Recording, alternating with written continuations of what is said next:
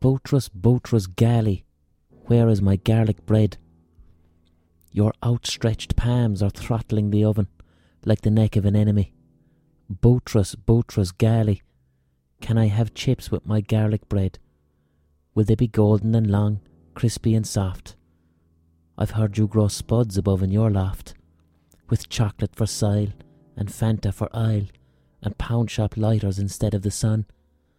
Boutros, Boutros Ghali, where is my garlic bread and my chips? Can I also have a side of cod? You're taking your time, and my taxi's outside. The driver is staring with knives in his eyes. Oh, Boutros, Boutros Ghali, do ye do cashback? That was a poem from fan of the podcast, Susan Sarandon. Thank you, Susan. Thank you very much for that lovely poem. What's the crack? It is podcast number 82. You gorgeous pricks. How are you getting on? Are you having a magnificent, lovely time? Yeah? Yurt.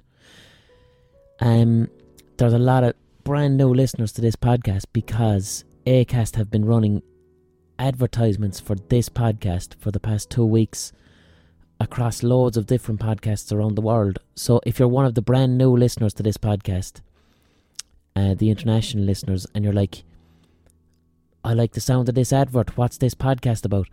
If you're one of these people, I would recommend that you go back to the start, go back to the very first episode, and begin from there because the podcasts are not sequential. And in order to fully grasp what the podcast is about, because I was asked to do a fucking advert for the podcast, I didn't know how to advertise it. I didn't know I didn't know what to say what the podcast was about in order to get new listeners. I just gave it a lash for 30 seconds but if you're a new listener, go back to the start, alright? Um, it will serve you well.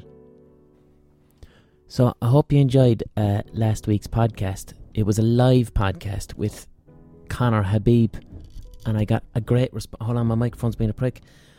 It was a live podcast with Conner Habib, and it was very good crack. Got a great response. Um, I liked listening to it. It was a lot of fun. My ma didn't like it she she found it a bit a bit too challenging to be listening to uh, a gay porn star talking about gay porn for that amount of time. But fuck it, you know she's in her eighties. It's grand. Um. So yeah, I, I did a live podcast last week because, as you know, I went to Spain for six days to write my book, so that I could fully and 100% have zero distractions and sit down in cafes and literally write. And I did that. I am very, very happy with the writing that I did in Spain. I came back with several thousand words. Not the 20,000 that I'd hoped for. I came back with 15,000 words, but it are 15,000 good words. They're 15,000 very, very, I'm very happy with what I wrote basically, lads. I wrote three separate stories and I'm thrilled with him, very happy, and I entered the flow state. You'll know that I speak about I speak a lot about the, the state of flow, which is when you're creating. If you if you're an artist and you want to write or make music or whatever, what you're chasing is the state of flow, which is it's a daydream state. It it's it feels like you're daydreaming when you're a kid, but it's incredibly focused as well. So, like I, when I was there was one one story I wrote, and I, li- I literally I felt like I left my body for four hours. I swear to fuck, I was sitting down in a cafe. Um, the handy thing about that is you're sitting down in Spain as well. One thing I realized, you know, why do I like writing in Spain t- so much? It's because they have table service with drinks. In Ireland, you don't really get table service with drinks. If I'm sitting down at my laptop in Ireland and I want to have a couple of pints, I'm writing, then I have to get up off my seat, go to the like fold up my laptop, get a pint and come back and that interrupts my writing. But in Spain, I can sit down in a bar for hours and they will just come over and they'll continually bring me glasses of beer or wine when that one is gone. So that that massively assisted my my flow state. But yeah, I it was fantastic. It was fucking lovely. The good thing about entering flow as well is that not only is it's like intense meditation. Do you know? It's it cleanses the it cleanses my brain or something. I don't know. But if I do a good few hours of flow, I'm the happiest I can possibly be. I feel like spiritually cleansed, I suppose you'd call it. You know what I mean? So a very successful week, and but it the week ended quite stressfully. So I was flying back on the Friday night, and I got a late flight. I was leaving Spain at nine to fly into Shannon Airport in Ireland. And then that morning, I find out that Ireland is being hit by this fucking incredibly aggressive storm, Storm Hannah. Right? So I'm all chilled out, going, right, okay, my flight is later on, nine o'clock on the Friday. I can relax in Spain. I can I can do a bit of editing, we'll say, in the morning. And then I find out there's this fucking storm. The next day, on Saturday, I have a sold out gig in Cork. Something like 1,500 people in the Cork Opera House. So I need to get back to fucking Ireland. So, as you can imagine, I was shitting fucking bricks. I was terrified. I was legitimately facing the reality that, like, because Shannon Airport, the fucking, the, the storm was going to hit Shannon harder than anywhere else. So I was pretty sure that my flight was going to be cancelled. So what I did, just so I wouldn't let down the people of Cork, I booked a spare flight for the next day, which which would have gotten me into Dublin at two o'clock in the day, which would have meant I would have had to boat down to Cork immediately, basically to just get on stage. And I also booked myself a, a hotel in Malaga to be safe.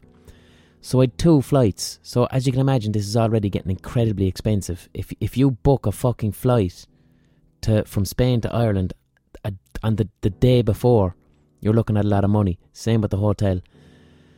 So anyway, the flight to Shannon, it was it went ahead. It went ahead. So I got on the plane at nine o'clock, going fucking brilliant. I'm gonna be back in Limerick tonight. And I didn't know why because it's like the storm is still raging back home.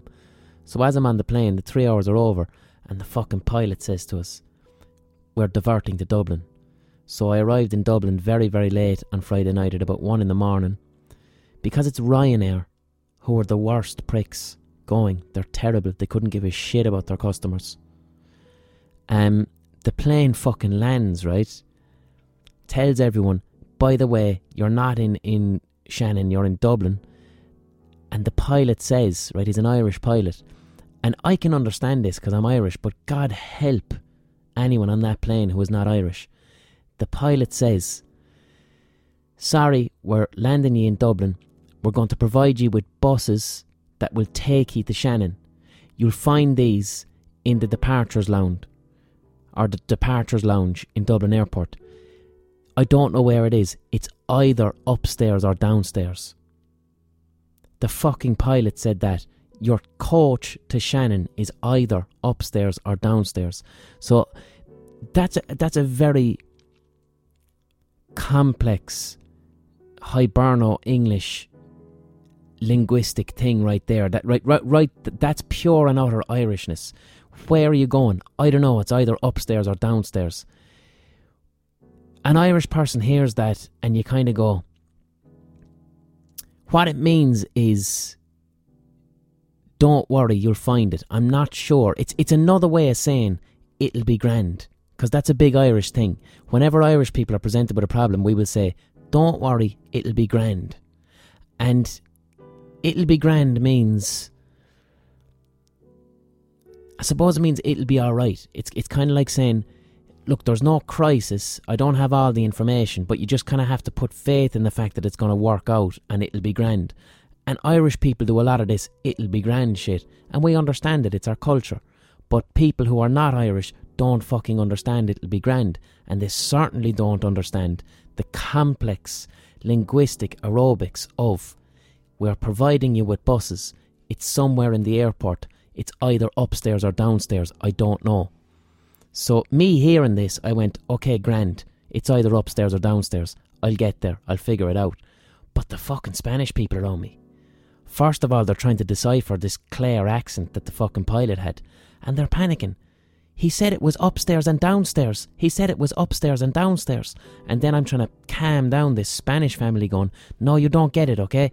Don't worry. It's it's it's either upstairs or downstairs. So then I'm digging a fucking hole for myself because they can't understand me. So I just said, just just just ask someone for departures. And then they said, Where's departures? And I almost said, I don't know, it's either upstairs or downstairs. So half of it is Ryanair not giving a flying fuck, and the other half of it is just that's just Ireland. That's just Ireland. And I, I felt like saying to the Spaniards, this is what happens when you're colonized for 800 years. This is what happens when, when an, the English language is forced upon you. You end up saying things like the departures lounge is either upstairs or downstairs. So I had a stressful, a very stressful last day in Spain. But I tell you what, and this again, it's uh, as part of my ongoing mental health. Like I talk a lot about mental health, I talk about a lot about the coping mechanisms that I use. Being put in a situation where I don't know if I can get back to Ireland and I've got a sold out gig tomorrow, right? That's in terms of stress, that's about an 8 out of 10. That, that that's a potential disaster situation. It would be it would be realistically it would be very very bad for me to not make it to Cork and for there to be 1500 people who've bought tickets turning up to a fucking gig and I don't show up. That is a that, that's terrible. That would be very very bad and it's appropriate for me to respond to it as such that that's a that's a bad situation. It would be terrible for the poor people that came out wanting a gig. Uh, it would be terrible for me as a person doing the gig, and it would probably it would cost a shitload of money because if you don't turn up to a gig, like people are entitled to refunds and the venue are entitled to go. We we could have had a show on tonight and we could have gotten our money's worth and you didn't turn up, so give us all the money for the tickets. So it could have been mad expensive too. So I was presented with a, a legitimate crisis in Spain. And as you know, my big mental health issue is anxiety. Anxiety is a huge trigger for me. So when I find myself, and, and this is something I've, I've been doing over the years, when I find myself in a situation that I know is hugely, hugely triggering for my anxiety, there's my learning opportunity. There's my opportunity more than ever for me to use the coping mechanisms such as CBT to deal with it. Because I'll be honest, when I found out there's a storm in Ireland and I mightn't get home and I might miss a gig, my gut, right, my my actual negative learned behaviour from childhood, what I wanted to do, what my emotions wanted me to do, was to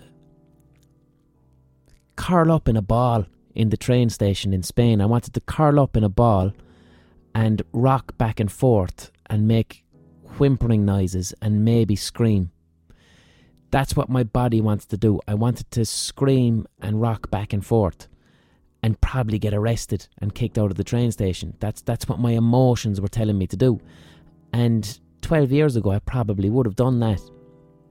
So, because I felt all these triggers boiling up, going, right now, this is a challenging situation. All that shit you've learned with mental health and resilience and coping and dealing with things like an adult, now is when you fucking need them.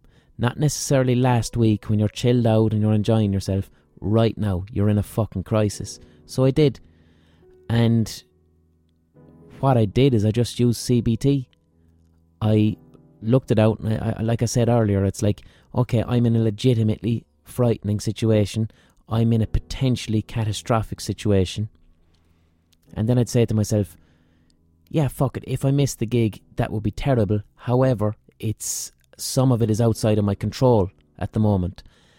I'm still healthy, I'm still safe. You know, it'll be disappointing, it'll cost a few quid, but ultimately, I'm not in any physical danger. So I said that to myself. And then I said, here's the shit I can't control. What can I not control? I can't control whether my flight is cancelled or not. We're talking about the fucking weather. That is outside of my control. So, what can I control? What I can control is how I, how I react to this situation. So then I do what's known as moving things from your head to your heart. I'm thinking these things cognitively, and then I say, right, how can I move it from my heart? And w- when you move it from your head to your thoughts, into your emotions, then what happens is that that starts to influence your behavior. So, my irrational thoughts wanted me to curl up into a ball and start whimpering and crying. That would be thoughts are negative, emotions are then negative, whimpering and crying, and then my beha- yet the behavior then of the crying and screaming that's negative as well. And the consequences of that would have been probably me getting arrested. Like I said, I'd be you can't go around screaming and crying in a train station in Spain. You you, you will get arrested. So instead I was like, here's what I can control. I can book I can see what other flights are available. I can see, you know, I can try to get my flight tonight. I can try to get my flight at nine o'clock. And if it's cancelled, I will have a plan B. And that plan B will be to stay in a hotel in Malaga. And it'll cost a few quid, but fuck it. The gig is more important. And I'll have a flight the next day. And it's going to be tight. Alright? But I can try at the very least. And that's what I did. So I had my plan B in place. Then I started, I foolishly rang my mother. And my mother, is, is she enjoys panicking, you know. So she told me, and I think she might have been half right, that had I gone to the airport at nine o'clock and checked my luggage in, and if I was in the airport waiting to see if this flight would get cancelled or if the flight stayed too long, I, I wouldn't be able to leave the airport and go to my hotel because a plane, what is it? If your luggage is on the plane, you, you can't really leave then, you know? You can't really fuck off and leave. Uh, you're, you're, I think you're treated Your luggage has to be accountable and they'd have to unload all the luggage in order for me to leave. And then I said to her, fuck it, I'll risk it. And then she said to me, no, no, no, they'll think you're a terrorist. They're going to think that you're a terrorist and they might shoot you. They're going to shoot you. So then I realised it was rather foolish to ring up my mother because, you know, that that's where I learned some of these an- anxiety behaviours. So now all of a sudden I'm on the phone to my ma and I'm role playing being in Malaga airport, wanting to leave, my luggage being on the plane, I'm visualizing running. I'm I'm running towards the gate and now those Spanish police with the machine guns are shooting me and I can feel the bullets pouring through my chest. So then I get off the phone and I say, No, I I'm not entertaining the idea, right, that wanting to go to Cork means me be dying in a hail of fucking gunfire in Malaga. I'm not having that. So I hung up the phone. And what I do too is, you know, as an act of self compassion, I become aware of, of epigenetic trauma, which is the the theory that trauma kind of carries through your genes. And I become aware of like you know, I've generations of IRA blood in me. You know, my my my grandfather literally lived on the run, fucking hiding from the black and tans because he shot seventeen of them. My great grandfather was involved in the same shit. So I have this legitimate trauma stored somewhere, either in my genes or through learned behaviours of actually entertaining the idea that you'll be shot as a terrorist. You know, as absurd as that sounds, but uh, that's where I needed to go at that moment in order to calm down while getting off the phone. I had to go, do you know what? It, it's not that mad that you'd be thinking this. Um, it's something again I think that Irish people have. It, it reminds me of a situation where we were filming over in England, over in London, and it was with BBC, and we were it, it was it was snowing heavily in London, and we were filming around the embassies in London, right? So you have like it was right outside the Pakistani embassy. So outside the outside the embassies in London, you have heavily armed guards, right? So we're trying to film these embassies, but it's mad snowing outside. And as a result of this, we don't want to leave the car. So we're in this giant blacked out Mercedes Jeep and we have the door open on the side. Our cameraman's wearing a balaclava and pointing this camera out the fucking door. Now, he's a very posh Englishman. Me and my director are both Irish. So we're driving around the fucking embassies balaclavas with a camera pointing out, and then we, the paddies, start freaking out, going, they're going to kill you, they're going to shoot you, they're going to think that you're trying to shoot up the embassy, and they have guns and they're going to kill you. Now, the posh English fella was just like, don't be silly, don't be ridiculous, it's a camera. And then we start screaming, going, no, no, they're going to shoot us, they're going to kill us. And that was our epigenetic trauma. I'm guessing that the posh English fella just simply didn't have. But I digress. So I, I got off the phone to my ma and I calmed down and I said, Right, what's a plan B? H- how do I not put my luggage on the plane? So what I simply did is I took all the liquids because uh, I didn't even have big luggage anyway. I had one of those smallish uh, bags with wheels, but you could take it on the plane if you wanted. So I just took all of my liquids out of it. I, I had hair gel, deodorant, and hand sanitizer, and I said, "Fuck it, you're staying in Spain, you cunts." and I fucked them into a bin. And what else did I throw in a bin? Um, and nail clippers. And I took everything that wouldn't be allowed through security, fucked it in the bin, and then I took my luggage as, as, as if it was going on the flight. Now, I hadn't booked it onto the flight, so the Ryanair would probably get me for 60 quid. But they didn't.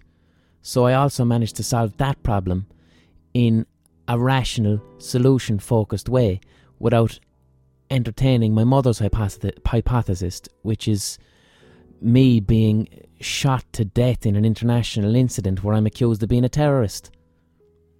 So I did the gig in Cork anyway, and it was very enjoyable. It was good crack. I had a fucking fantastic guest, Dr. Sharon Lambert. She's a a, a lecturer in applied psychology in UCC. Everything was grand. Um, you know, it cost me a few quid getting that extra flight in the hotel, but fuck it, I don't care. I got to see all those gorgeous, smiling Cork faces at the sold out gig, and it was lovely.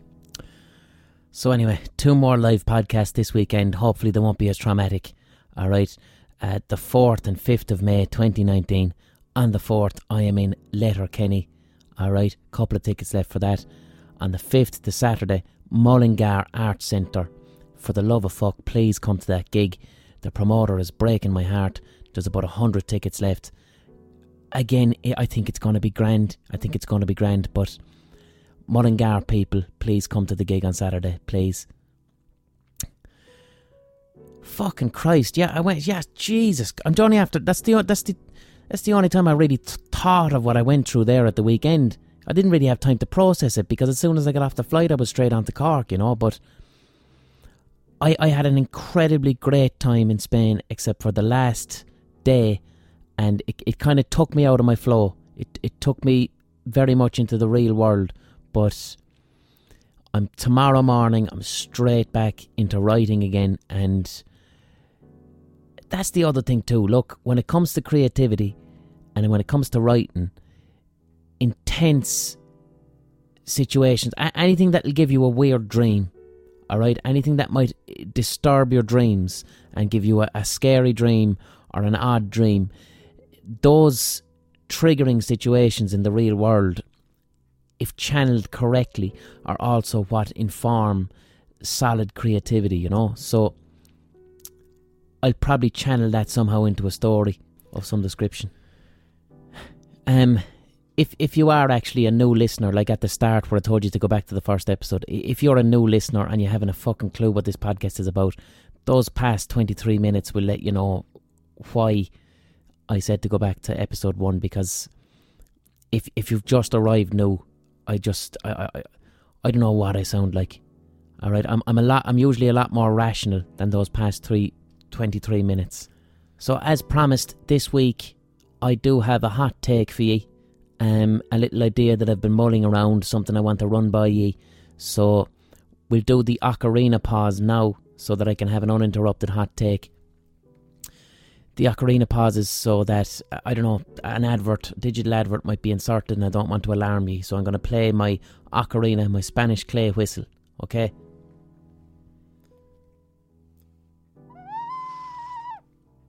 It's the good one. It's it's not the original good one, but it's the new good one.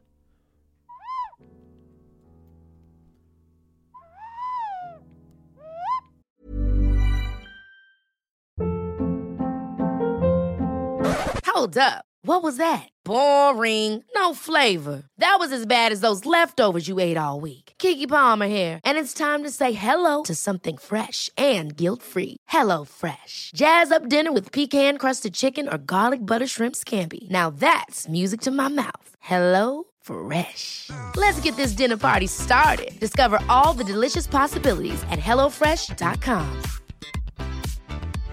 Cool fact a crocodile can't stick out its tongue. Also, you can get health insurance for a month or just under a year in some states. United Healthcare short term insurance plans, underwritten by Golden Rule Insurance Company, offer flexible, budget friendly coverage for you. Learn more at uh1.com. Hello, this is an advertisement for BetterHelp. I have frequently attended therapy for the past 20 years when I experience anxiety or depression, or when I have difficulty naming and labeling my emotions, identifying my emotions. I often seek the help of a professional therapist to improve my emotional literacy. I've attended therapy in person and I've attended therapy online. If online therapy is something you might be interested in, give BetterHelp a try. It's entirely online, it's convenient, flexible, and it's suited to your schedule. All you gotta do is fill out a brief questionnaire and you get matched with a licensed therapist and you can switch therapists anytime for no additional charge. So give it a go. Get it off your chest with BetterHelp. Visit betterhelp.com slash blindboy today to get 10% off your first month. That's betterhelp.com slash blindboy.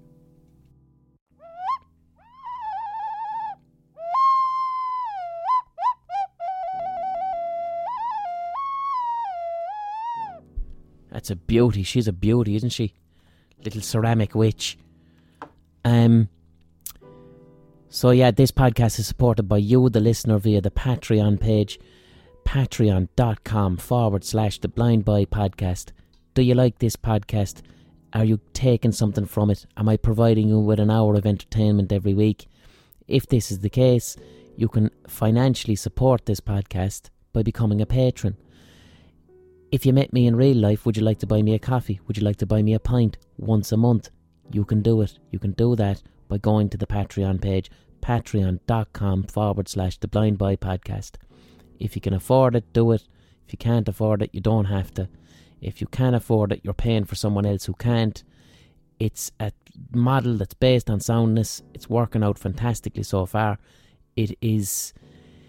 It's providing me with the fucking resources whereby I can go to Spain for a week and write my book and be happy and have meaning in my life and live as a professional artist.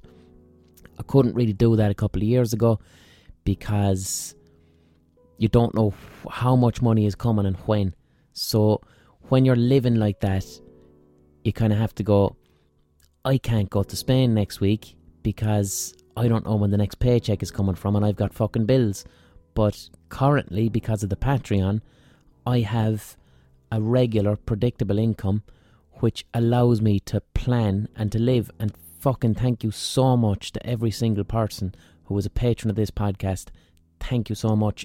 I cannot state the the security and happiness it gives to me. So thank you so much. Um, don't forget to subscribe to the podcast on iTunes, rate the podcast, leave a review. Also, if you're on Spotify, follow the podcast on Spotify. And to know people, because the, the biggest growth on this podcast is international. I've got listeners from all around the world now. Like half the listenership is is half the bizarrely half the fucking listenership is people who've never heard of me before, people who don't know who the Rubber Bandits are. I I was in a I still am a, musical act called the Rubber Bandits for the past ten years, doing songs. Um, so if you want to find me on social media, because there's a lot of people searching for Blind Boy on social media. It's at Rubber Bandits on Twitter, at Rubber Bandits Official on Instagram, and at Rubber Bandits on, on Facebook. But fuck Facebook, there's nothing going on there. I try and promote the podcast on Facebook, and it's just pointless. No one sees it. You know, I'd put a post up. It would have 10 likes in an hour, even though the page has 450,000 followers. 10 likes and uh, just one comment from a man from Offaly who tells me I haven't been funny since Horse Outside. So fuck Facebook. So, hot take. I do have a hot take this week. Um, you know, the hot take, it, it is the the s- sweeping a, a sweeping theory that borders on borders on conspiracy theory, but uh, isn't isn't as harmful as uh, some conspiracy theories. But borders on conspiracy theory and and uh, is about eighty percent factual factually accurate.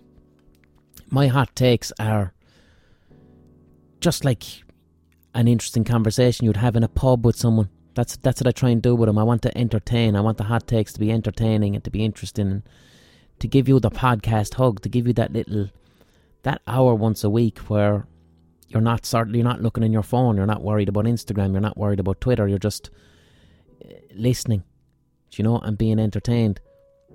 So what I was thinking about was a lot of chat recently in the news about it was a week ago. Theresa May, uh, who is the the King of England, or whatever the fuck she is. Um, Theresa May, Prime Minister of, of Britain, recently it was leaked, I believe, right? And I don't know how 100% solid it is, but Theresa May has agreed a deal with a Chinese company called Hawaii, Hawaii, Hawaii, I think they're called, but they're a huge mobile phone company.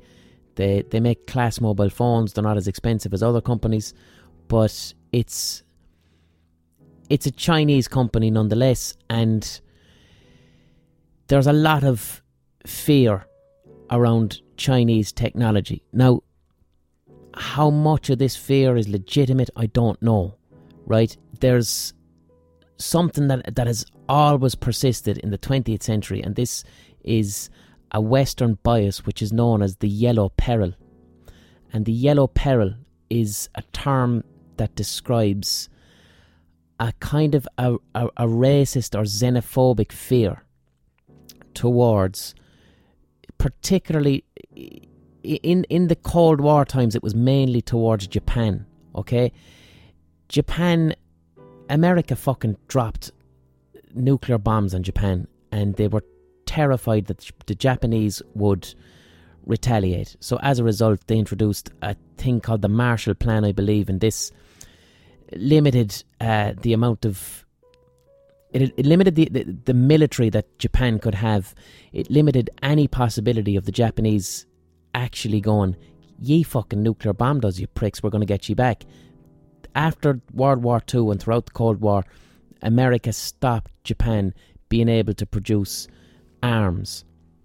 But the Japanese, as a very industrious and technologically advanced culture, they put their efforts instead into electronics technology. We covered this before with, uh, I did a podcast a few weeks ago about the influence that Japan had in electronic music. All, all the great synthesizers and drum machines come from Japan. But the yellow peril was this Western fear of Japanese technology and Japanese advancement. And you can see it in Western popular culture. In a film like Blade Runner, we'll say. You know, if you look at Blade Runner, Blade Runner is set in 2019, and the world of Blade Runner is a dystopian hell in Earth right now, where culturally everything is Asian. The adverts are Asian, the signage is Asian. There's uh, strangely not a lot of Asian people in the fucking film, which is most likely just as a result of good old Hollywood racism. But some apologists like to say that uh, no, in the world of Blade Runner, the Asians won the Cold War or whatever, and they live in off-world. They live in on Mars in in this advanced civilization, and all the Westerners are living in a dystopian hell on Earth. But you see in it uh, a fear of Asian culture. You also see this in an, another film that Stan, uh, not Stanley Kubrick. What's his fucking name? Ridley Scott, who directed Blade Runner, the film he made after Blade Runner, which is a very shit film but looks beautiful. The film he made after Blade Runner is called Black Rain, and it's visually very similar to Blade Runner. I I watch Black Rain with the sound off uh, just to have it as ambience in the background because it's so visually beautiful. The lighting, the cinematography, it's gorgeous. But it is a film about Michael Douglas as a cop in New York and he's fighting the Yakuza, who are the Japanese mafia. And the name Black Rain, Black Rain literally means it's it's the rain, it's the nuclear fallout rain. So the name itself actually references Japanese revenge. You know, the Yakuza are there in, in, in New York restaurants shooting the place up with machine guns, and the name of the film means Black Rain. So they're actually consciously saying, This is the Japanese revenge. They're getting us back for dropping atomic bombs and killing hundreds of thousands of people. So the fear of Chinese electronics that exists at the moment. Now I know China and Japan, two massively different fucking cultures, miles apart, completely different people, but in the Western racist lens, it doesn't matter. They're all those people over there on the east, to quote unquote, to use the colonial term, Orientals. Okay, this is how the trope of yellow peril um, operates. So, Theresa May is after doing a deal with Huawei to provide the 5G infrastructure in the UK.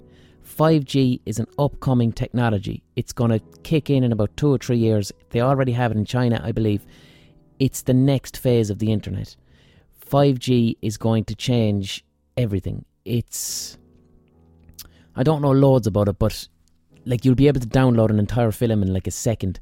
Also, I think it does away with Wi-Fi towers and shit. It's like the internet will literally be everywhere. The internet will be in things. It's you know right now we have fridges with a bit of internet in them and toasters with internet. In the 5G world, fucking everything will have internet in it. My vape pen that I smoke is going to have some type of internet receiver in it because 5G will allow that to happen and it is incredibly un- advanced, unlike anything we've seen internet wise so far. So the West wants to get stuck into this 5G shit for commerce and for military and for everything. It's the future. It is the future. That's how we're going to be living in 10 years.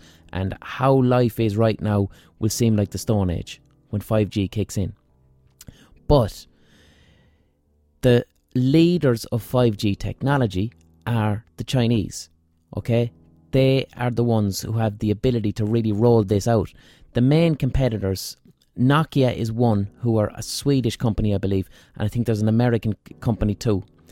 So the US government at the moment is essentially bullying countries around the world and saying to them, do not do any deals with the Chinese. Don't do any electronics deals with the Chinese.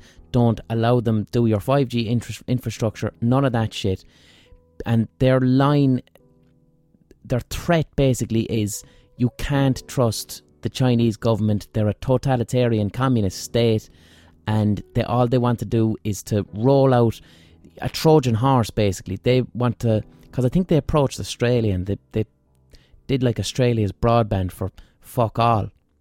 So the Yanks are saying the Chinese want to get 5G in every country and they want their infrastructure to be 5G because what it essentially means is that if if you're you know if in a 5G future all of the infrastructure everything from your kettle to the National Health Service to the military is 5G enabled the US fear is that the Chinese are going to have this technology which can spy upon the West and in the event of cyber warfare can essentially cripple the West because you can turn off the lights, you can you can cause chaos. So this is what the US are saying. Stay the fuck away from the Chinese. The the British decision to decide to partner with Hawaii or Hawaii or whatever they're called, it's it's a bit strange. It's very odd. And there's two ways of looking at it. One way is that in the event, you know, Brexit is happening, therefore the Brits are shitting their pants about trade. Um, so they're basically on their knees going, okay, we will take, China are willing to do this with us, so we're going to fucking do it because we're out of the EU and we don't know what we're going to do. That's one reading. The other reading is that the British are deliberately saying they're going to allow the Chinese to provide their 5G infrastructure as a kind of scary, frightening thing to both the EU and the US, whereby the EU will go, okay, lads, all right, we'll give you whatever you want, just don't allow the Chinese have the infrastructure because then that's a back door for the rest of Europe. So I don't fully know what's happening around there, right?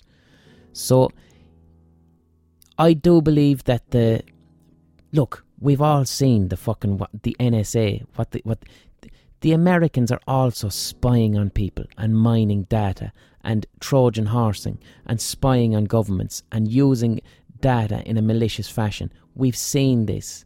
The Edward Snowden leaks proved this. This is what the US are doing. It's what the British are doing. It's what most Western countries are doing. The Chinese are also doing it. Okay?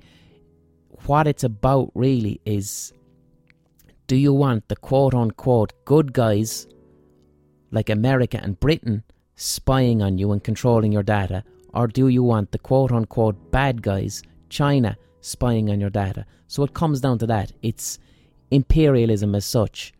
And there is elements of this yellow peril, this Orientalism mixed with uh, technology, this fear. So I don't know fully where I stand on it. It's it's digital imperialism, is what I'll call it. And there's some dark shit going on around it. Like, um, I don't know if you remember there around December. Like the the US are taking this very seriously. The the daughter of the founder of Huawei, okay, at this this mo- technology mobile phone company, this Chinese company, in the daughter of she's the chief financial executive of Huawei she was arrested in Canada and is facing extradition charges in the US. So you have the the, the, US the, the Canadians have arrested this Chinese businesswoman. The US want her extradited and brought to the US uh, on charges of Huawei doing business with Iran, and there's currently an embargo. But there's been a long-standing embargo on Iran that techno- technology companies are not to provide technology to Iran. Um, I, I always remember, you know, Dell computers used to be in Limerick, and I remember getting a Dell computer about 10 years ago or whatever. And when you buy the computer, you had to sign an agreement, and part of the agreement, you had to agree that you would not allow the computer to be shipped to Iran or to be given to an Iranian person. So, the daughter of Huawei is I believe, still in Canada, arrested, facing extradition charges, which is it's very dark. It's it, that's medieval shit, you know. Throughout medieval times, you always had princes or kings getting kidnapped and held for ransom, you know, as for the you know true international power or mercantilism or whatever. Jeez, I'm talking out of my hope there went straight on to mercantilism. But this was a thing in the medieval times. Uh, princes, princesses, kings, queens were regularly kidnapped and held for ransom. And it reminds me a bit of that. It's strange. So where I want to go my, with my hot take, it's not necessarily a technological one, but more of a, a philosophical hot take. Um, what I find interesting and kind of scary about China is Ch- China is a communist state, okay? Now, it might just be communist by name. I'd like to know what Karl Marx would think of China as a communist state and whether it's it's what he envisioned it to be, or Lenin. Um, there's a lot of inequality there. You know, it's got a lot of billionaires. There's a lot of poor people. Um, very little freedom of expression, next to no freedom of expression. The Chinese government kind of controls everything in people's lives. They're highly responsive to any threat. Um, if you've ever been, you know, in Grafton Street in Dublin or in Chinatown in London, you'll often see these Chinese protesters, and what they do is they line the street and they'll be kind of sometimes they're on the ground like tied up or bound and there'll be someone with a megaphone usually in chinese and you, you have to sign this petition. And what it says is falun gong. And falun gong is this i don't know what you even call it a movement? Falun gong is a mindfulness practice that's kind of like tai chi. It's not religious. It's not political. It simply is just to reduce it to be very reductive about it it's just mindfulness. It's a kind of like yoga mindfulness. But the thing is in china it's very very very popular. A lot of people do this falun gong.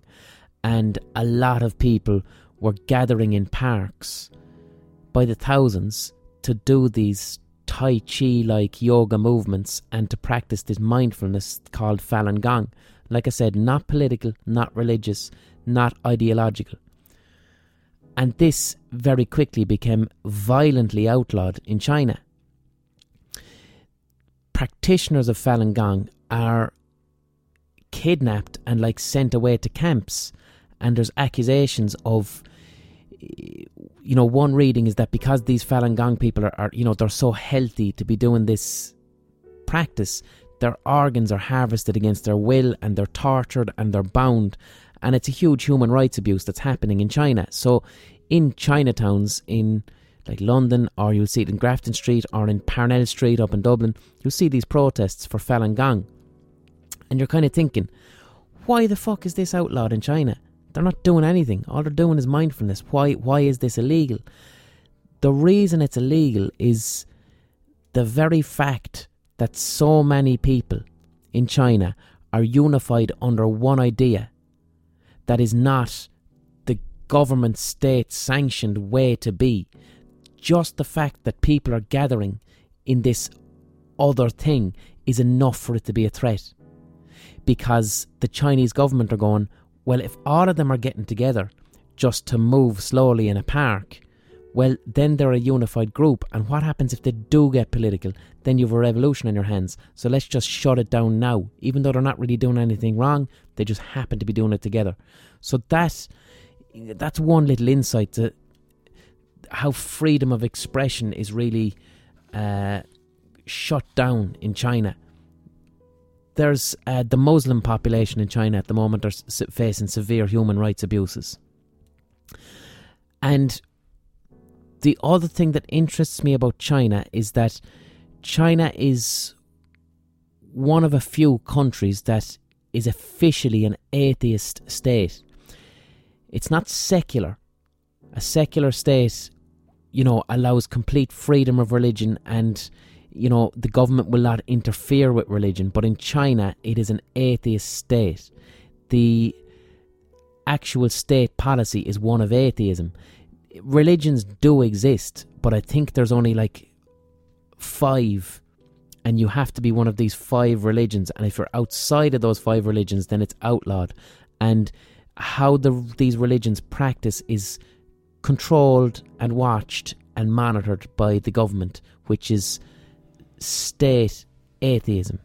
Like in in 2016, uh, your man Xi Jinping, I think his name is, he's he's the is he the president, general secretary of the Chinese government? Like he straight up said that you know the Communist Party, which is the you know the one state ruling party of China, must be unyielding Marxist atheists, and you know within Marxism, within going back to the Russian Revolution, you know anti-religion is a thing. It's it's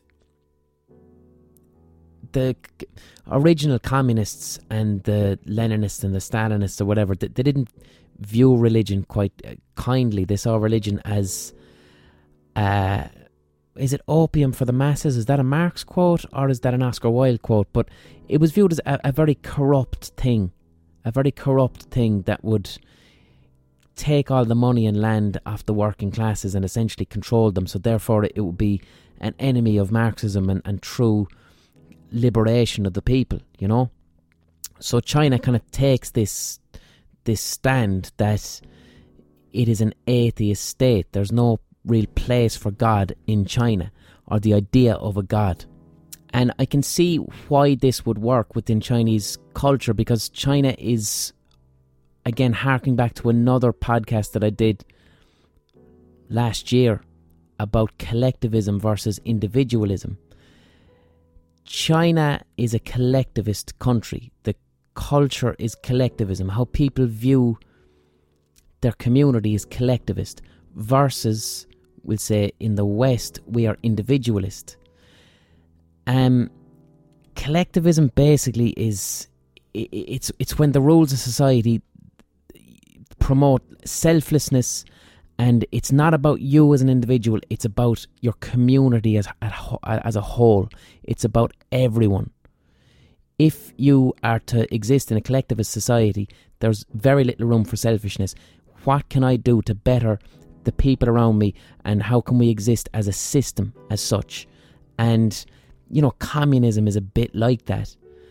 Um, working together as a group doing what's best for your society in the West, we're individualist. We think about ourselves. We're interested in, in promoting ourselves first. We're an individualist culture, probably stemming from ideas that come from the, the Greeks, Greek Western traditions. Also, like, you know, monotheistic religion tends to be quite individualistic. It's about, you know, your personal relationship with God. It's about the person, you know. Um, also, as well, we discussed in that podcast, anthropologists have looked at societies that are collectivist versus societies that are individualist. What they found is that cultures whereby rice is the staple carbohydrate tend to be collectivist because if you're to grow rice, rice is not something you can grow on your own in your back garden. It's a difficult crop to grow and it requires the input of every single person in the community. If you're to have a decent rice crop, everyone has to chip in to look after all the rice, and then all that rice feeds the community. And the theory is that cultures where rice is the main staple food, these cultures tend to be collectivistic. In the West, where the staple carbohydrate is things like wheat, uh, potatoes, even though I suppose potatoes are South American, but we'll say wheat, barley. You can quite comfortably have your own little patch of barley and your own little patch of wheat and make your own barley for yourself and your family, and your neighbour can do the same.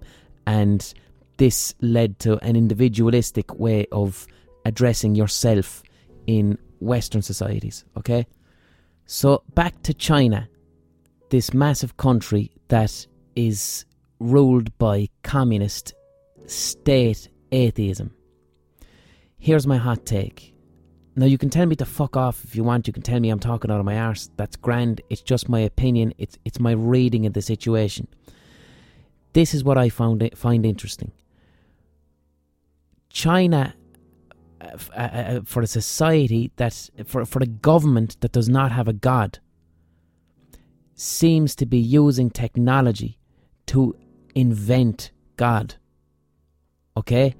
Now, let's take a look at what God is. Okay? Now, I'm I'm not saying God's real or any shit like that. Let, let's let's take the spiritualism out of it and look at God purely from a sociological point of view and maybe an anthropological point of view. You know, what is God? Aside from God creating everything, the tenets of what God tends to be in we'll say the Abrahamic religions, which is Islam, um, fucking Islam, Christianity, Judaism, right? These are the I say I don't know what you call. You can't really call you, you can't call Islam a Western religion, but it, it does have its roots in Abrahamic religions, and the Abrahamic religions are the ones that tend tended to succeed in the West. Anything that's rooted in Judaism, both Islam and Christianity are rooted in Judaism, and these religions did very well in the West, quote unquote. So, the three real tenets of a God on a philosophical um, level is three things omnipotence, omniscience, and omnipresence.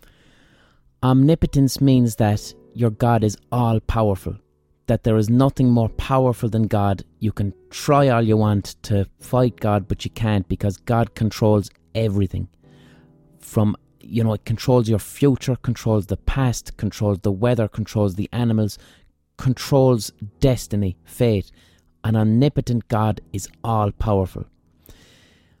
An omniscient God means all knowing an omniscient God knows fucking everything. An omniscient God knows what has happened, what is going to happen, knows all possible probabilities of what will happen. Most importantly, an omniscient God knows what you are thinking. There is no way to escape an omniscient God.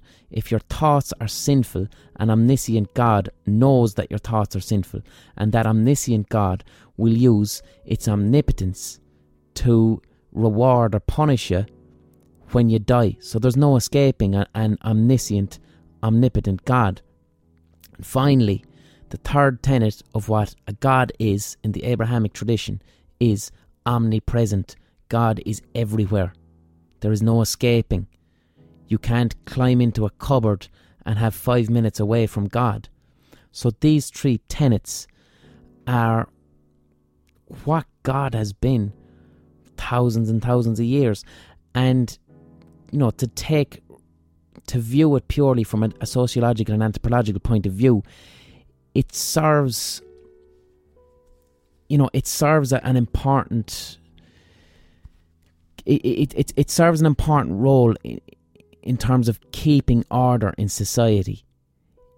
If, and interestingly too, this omnipotent omnipresent and omniscient God thing, it tends to emerge in human society alongside monotheism, which means one God. It tends to arrive in society when farming became a thing, right? Because the thing with farming is when humans were hunter gatherers, right? Humans used to just go around in little parties and gather their nuts and fruit, and humans weren't necessarily territorial and it was just small bands of people trying their best to get their food. And these communities used to be polytheistic. They had they relied upon the chaos of nature. They had many different gods. One that controlled the sun, one that controlled the crops, one that controlled the fucking wind, one that controlled the animals. Several different gods in order to control the simple chaos of uncertainty that a hunter gatherer faces. A hunter gatherer has no certainty. Do we have berries? No, we ate them all. Okay, let's move and find the next berries or the next herd of deer or whatever. Then, when humans start to discover agriculture and farming, what happens is humans start to be able to grow things like wheat and barley, and now humans don't have to move because your food is something you can grow from the ground. And from this came cities and towns no longer do you have a small group of people farting around the place in maybe but uh, Dunbar's number would say it's between 30 and 150 people. Now you have large communities of up to a thousand or even more existing together, not needing to travel because they're growing food, they're farming animals. And what it also does too is in, in this large society, it creates the problems that societies face crime, you know, crime and fighting. Some people say that things like crime and fighting they really became an issue when the concept of surplus became a thing. When you're a hunter gatherer, you don't really have surplus. You have enough food to maybe last you a couple of weeks, but that's it. When you've got a huge field of wheat and you harvest it and you can store those grains in a, big tower and feed the whole community for fucking six months. Now you have too much. And when this little town has too much wheat, the other hunter gatherers who haven't established communities yet are going, look at those cunts with all their wheat. What are we doing? You know, dying out here, fucking looking for berries, looking for deer. Let's go and steal their wheat. So then they have to, you know, create defences. And this is where large scale war starts to happen in, in I'm talking 30,000 years ago, lads. Long, long time ago. And this is where large societies and conflict and inequality come from? The concept of surplus, having too much, and other people going, I want what that person has, they've loads of it, I'm taking it. And monotheism, the idea of one God, tends to prop up in human communities when this shit happens, right? Because it serves an important purpose. I want I want that person's wheat. And when they're asleep at night, I can sneak into their silo and I can steal the wheat. And there's nothing really you can do about it other than have 24 hour guards. So you get these concepts such as, well, if you steal the wheat, God will see. And God can see everything you do. And if you even think about stealing the wheat, God will know you're thinking about it because He's all powerful, so He can punish you. He's everywhere, so there's no like disguise you can put on yourself to steal the wheat. He's gonna fucking see you. And He knows everything. He knows you stole the wheat, so you can't blame someone else. And He knows that you're thinking about it. And His omnipotence will have its wrath upon you you will be punished in the afterlife. So this creates social order and it's very useful and it was very useful in all of human history.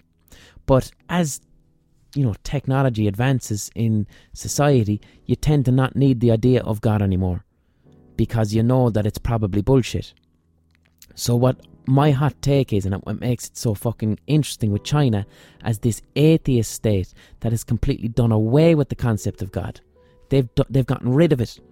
So now they have a society.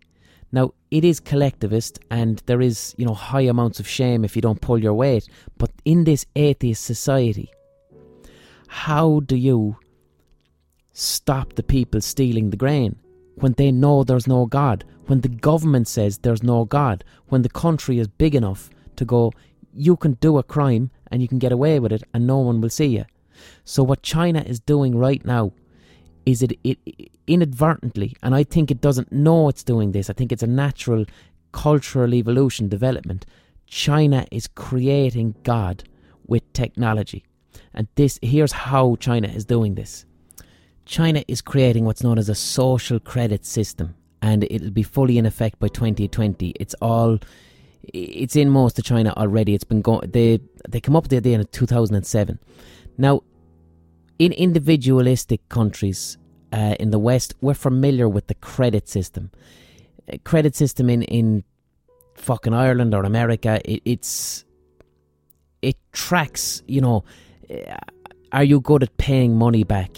So if you take loans out and you pay them back in time, then you've got a good credit. So if your credit is shit and you go to apply for a loan, they're going to go, well, we can see here from your credit history that you're really bad at paying loans back, so we're not going to give you another loan. You know that again. That's highly individualistic. It's it's about money. It's about the person. We also have it in a, in a lesser scale with if you use Airbnb.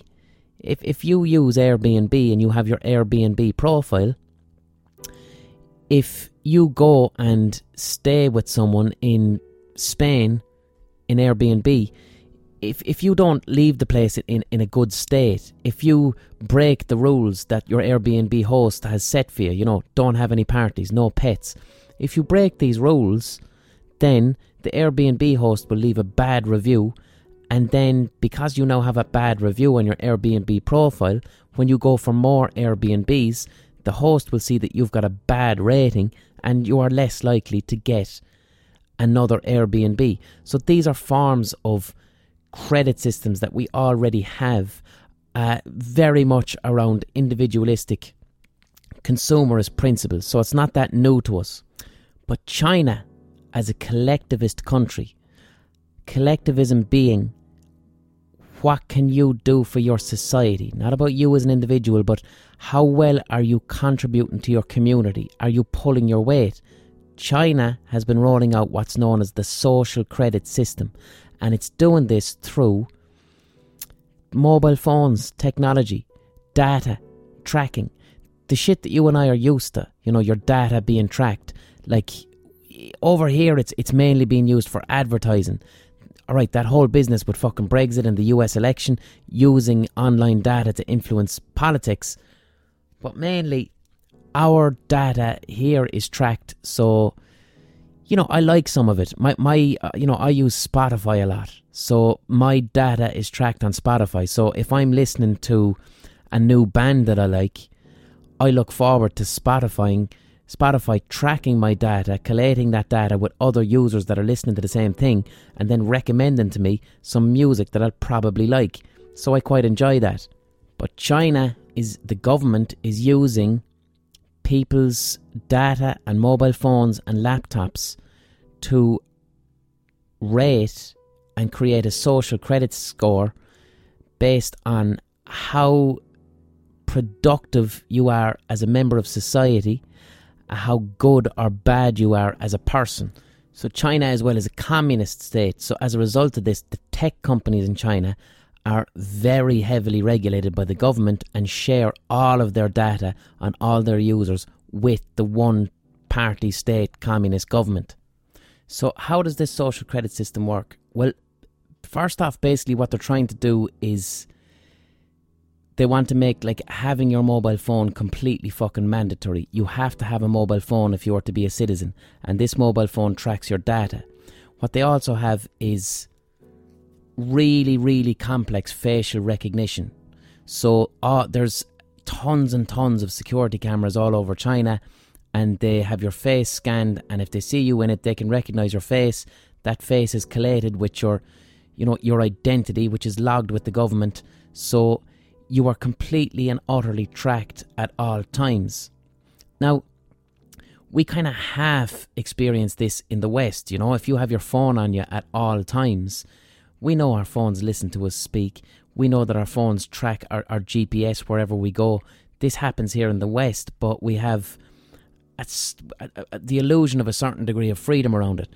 In China, within collectivism, what they're looking for is whether you're a, a bad, selfish citizen or a good, contributing, trustworthy citizen. So, things that will. So, you're given this social credit score. This is your score, right? One out of ten, we'll say. If you do things like, you know, you're not, your driving isn't great, then this is logged via your phone and it goes into your social credit score and this is lowered. If you're smoking fags where you shouldn't be smoking fags, interesting, pl- playing too many video games will lower your social credit score. If, if you spend too much time playing video games, then you're being selfish, you're being individualistic, you're not contributing to society, you're spending too much time alone, that will lower your social credit score. If you, and this is where it gets scary, if, if you are seen to be spreading rumours, they call it spreading rumours or gossip, which basically means, you know, going online and talking shit about the wrong stuff, which could be talking too much about Christianity, talking too much about Islam, um, this entire podcast where I'm criticizing the Chinese government, this would lower your social credit score. Lots of these different things can lower how you're viewed as a citizen. You know, sending someone a mean message on Facebook, being rude to somebody via your DMs, speaking shit out of your mouth around somebody and your phone is listening to you. What you have here is an omniscient device in your pocket that is able to track every single aspect of your behavior, and the government judges whether this behavior is good and contributes to your community or whether it's bad, takes away from the community, and is selfish. So, if you have a low social credit score in China, there's there's proper fucking punishments for it and the punishments start off kind of low. It, it they're very inconvenient. So if you are a person who will say drinks too much, do you know, I'll go to the off license once a week. Now, my phone knows I'm going to the off license because my phone's in my pocket so it can trace, right, he's gone up to O'Brien's off license once a week. Now, let's just say we move towards a cashless society, which is what's going to happen. Cash is going to be gone and in China they want everything to be paid for with the mobile phones. So you no longer are transferring cash. If you go to the fucking off license and you decide you want eight cans of beer on a Friday and you have to pay for this with your mobile phone, it is logged that you have bought eight cans of beer. Eight cans of beer might be considered acceptable. If you go again on a Sunday and now it's 16 cans of beer, this is seen as alcoholism and drunkenness, and you are not contributing to society, so this lowers your social credit score, right? What is life like for a person like this? Well, it means that, let's just say, they want to get on a, a train and they need to go somewhere. Well, if your social credit score is low, you might be denied access to that train, or you might be pushed back to a queue where only people with good social credit scores get on the train first, and you might have to walk. Um, they also punish you by if your social credit score is low, then your internet is shit. You don't have good, fast internet to consume media the way you want. You're put on a really slow internet, so your life is not very enjoyable. Um, a lot of it reminds me of the fucking Irish penal laws or the Jim Crow laws that they had in America. Because if your social credit score is particularly low and you want your children to go to go to a school, if you want your children to go to a good school, we'll say, and your social credit score is low, your children are not going to get into that school. Simple as that. You're denied the best education that you can get. Um, jobs how do you go for that job? You know, how do you go for that job when your social credit score is low? You're going to be excluded from it. They keep you out of fucking hotels, amenities. Basically, in this Japan, or sorry, China is a country with a lot of money, and people like to spend money, and they like to go to restaurants, and they like to have pastimes and to enjoy themselves when they can. If your social credit score is low, you are denied access to these things. You are actively fucking punished. If you go too far with it, then you're put on the blacklist. Then you can actually end up in prison. Then you end up severely punished. We don't know are people being sent off to camps like these Falun Gong people, but I'm guessing they would. You know, it's a great way to shut down on Falun Gong because they know that all of a sudden all these people are all together in a public park and they know when you're practicing Falun Gong. So th- this is not science fiction as well, lads. This is not. This is what's going to happen. Th- this is what this is happening in China now. It has been rolled out since the idea came in 2007. It's been on a pilot scheme since 2014. About 70% of the country is now in the social credit system, and by 2020, it's going to be all over China as a collectivist way to control society via punishments and rewards and create the best citizens in accordance with what the totalitarian state government decides what a good citizen is. Now, what happens if you're a good citizen? You don't drink all the time. You don't play video games. You're a good driver. You're nice to people. You obey the party line. You don't talk shit on the internet you are a good contributing member of society. So that what happens then is your social credit score goes up.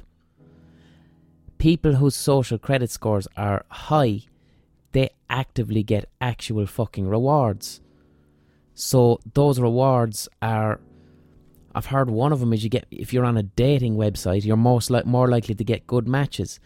Obviously, you get pushed ahead in queues. Like it, I don't know. Let's just say you're fucking your printer breaks and you want to fix it. So what do you do? You ring up the printing company to say, My printer's broken, how do I fix it? If your social credit score is low, you are put to the bottom of the queue to speak to an operator. If your social credit score is high, you're put to the top of the queue and you can speak to someone who'll fix your printer quicker. This is the same for plumbing services.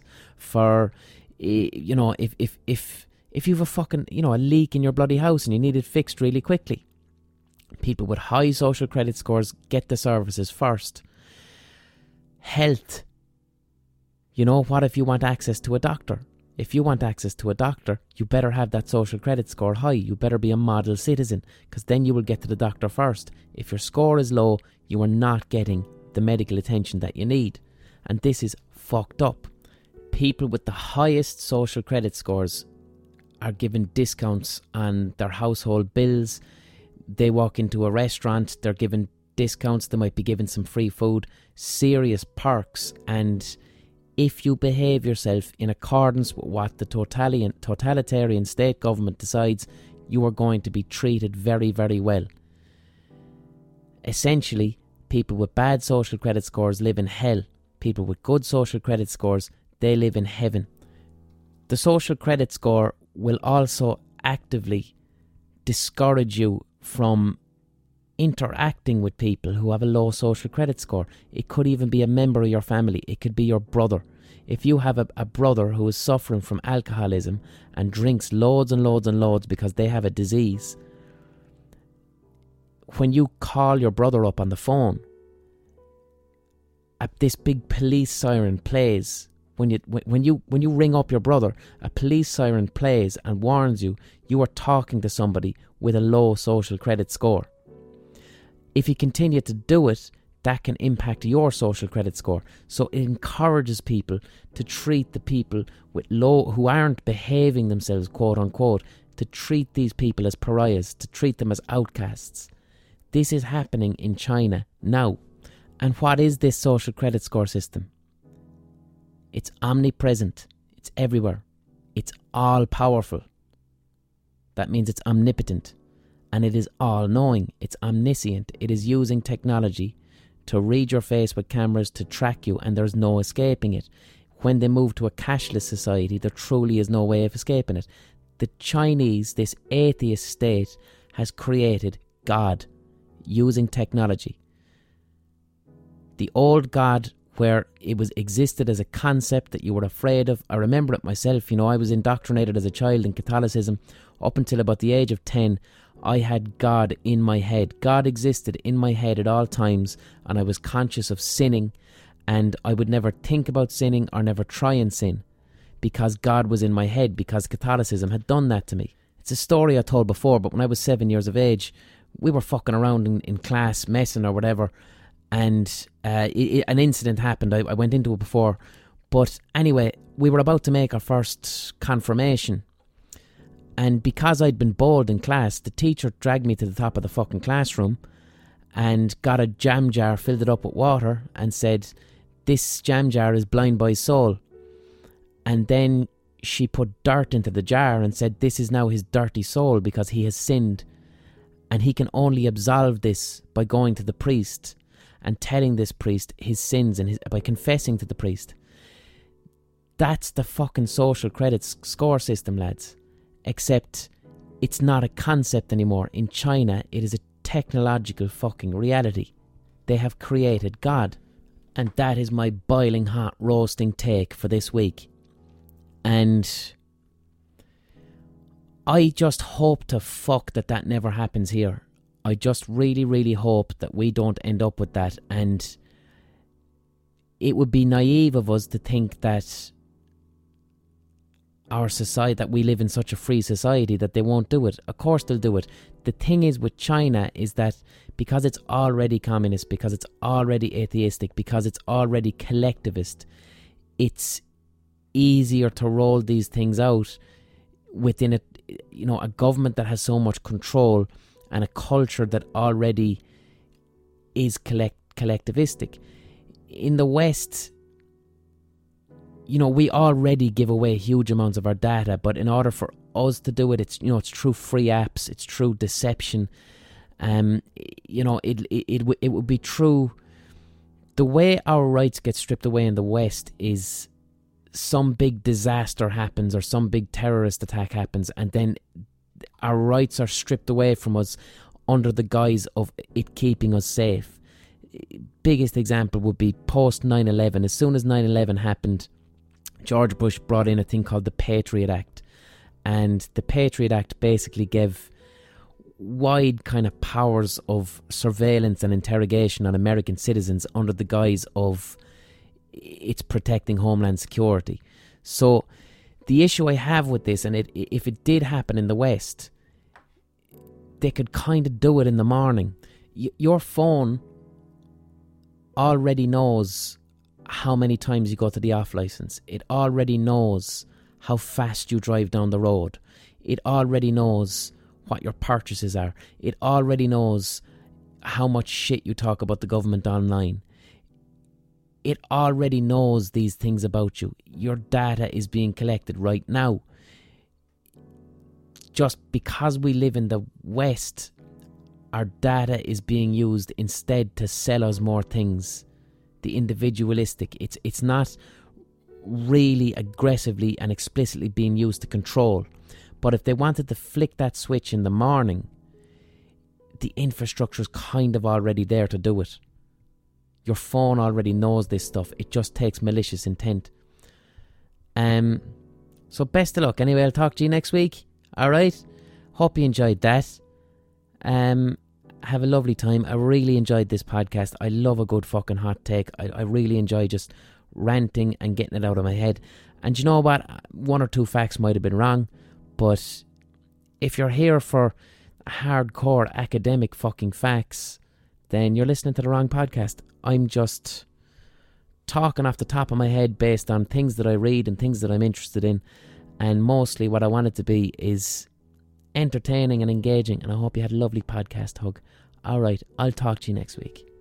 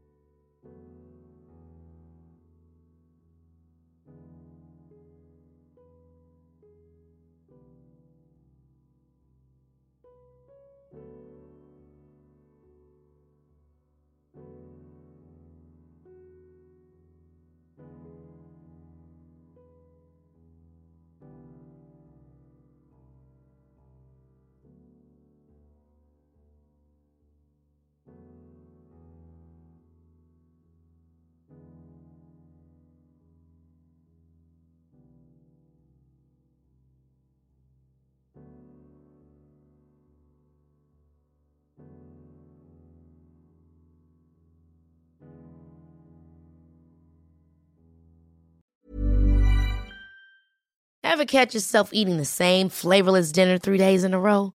Dreaming of something better? Well, HelloFresh is your guilt free dream come true, baby. It's me, Keke Palmer. Let's wake up those taste buds with hot, juicy pecan crusted chicken or garlic butter shrimp scampi. Mm. Hello Fresh. Stop dreaming of all the delicious possibilities and dig in at HelloFresh.com. Let's get this dinner party started.